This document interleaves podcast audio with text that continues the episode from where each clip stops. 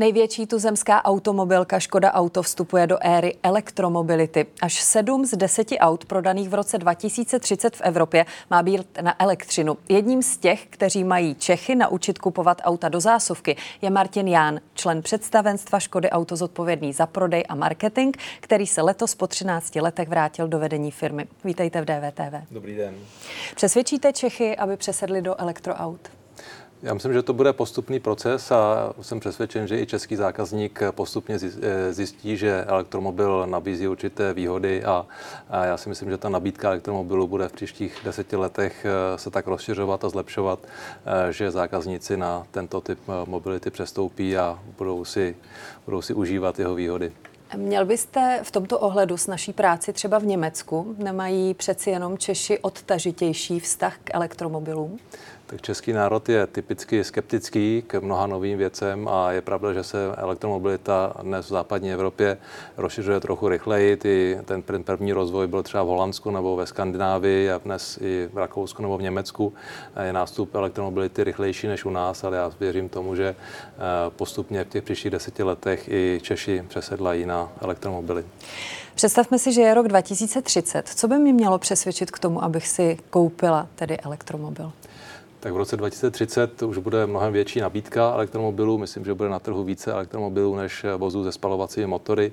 Eh, ty vozy budou mít eh, delší dojezd než v současné době, budou rychleji eh, nabíjet. V té době také bude dostatek nabíjecích stanic a celý ten systém elektromobility už bude tak propracovaný, že bude v podstatě levnější a jednodušší jezdit elektromobily.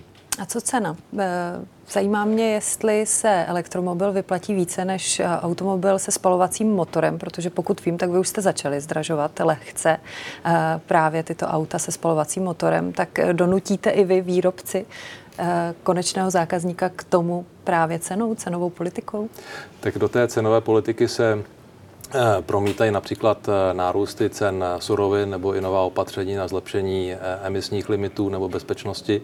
Takže my to neděláme proto, abychom zvýšili náš profit. A profitabilita v autopromyslu zůstává přibližně na stejné úrovni, ale ty vyšší náklady, které my máme, se bohužel promítnou také do celkové ceny automobilů. A my vycházíme z toho, že se bude cena elektromobilů postupně snižovat a cena těch vozů ze spalovací motory zvyšovat. Takže po roce 2025 v podstatě bude elektromobil eh, stejně drahá nebo levnější varianta než vůz se spalovacím motorem a v roce 2030 už to bude určitě eh, lepší varianta jak z hlediska nákupu, tak i z hlediska provozu.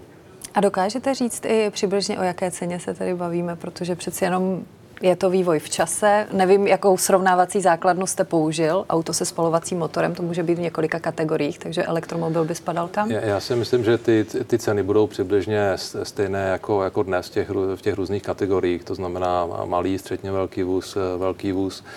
Můžeme počítat, že bude nějaký mírný e, nárůst cen okolo 1 až 2% to znamená někde okolo, okolo inflace, ale ty relace budou přibližně stejné. Když to vztáhneme k, k platu dnes, tak si myslím, že ty auta budou stát přibližně stejně a k té dnešní úrovni cenové těch vozů spalovací motory ty elektrické vozy určitě nebudou dražší, budou stejně drahé nebo možná o něco Takže levnější. pořídíme třeba i elektromobil za 400 tisíc korun?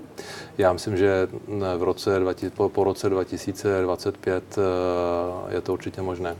Tempo Škodovky v přechodu k elektromobilitě bude ale o poznání pomalejší než v případě jiných automobilek, včetně mateřského Volkswagenu. Můžete vysvětlit proč?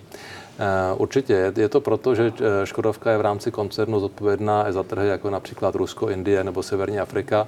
A to jsou trhy, kde nástup elektromobility bude pomalejší. Nemyslím se, nemyslíme si, že by elektromobilita na ty trhy nepřišla, ale bude to určitě pomalejší postup než v Evropě. To znamená, že Škodovka jako značka zodpovědná za tyto trhy si bude chtít udržet vozy ze spalovací motory déle než jiné značky, které na těchto trzích eh, působit nebudou.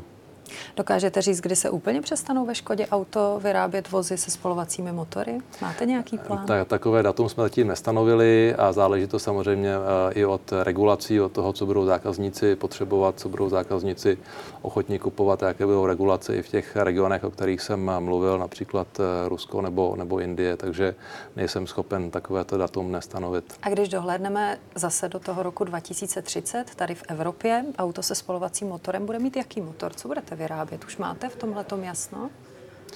Tak to budou, budou to převážně, budou to převážně benzínové motory, myslím, že ten podíl dýzlových motorů bude... Tady je Martin Veselovský. Chci vám poděkovat, že posloucháte naše rozhovory. Jestli chcete slyšet celý podcast, najdete ho na webu dvtv.cz. Tam nás můžete i podpořit a stát se členy DVTV Extra.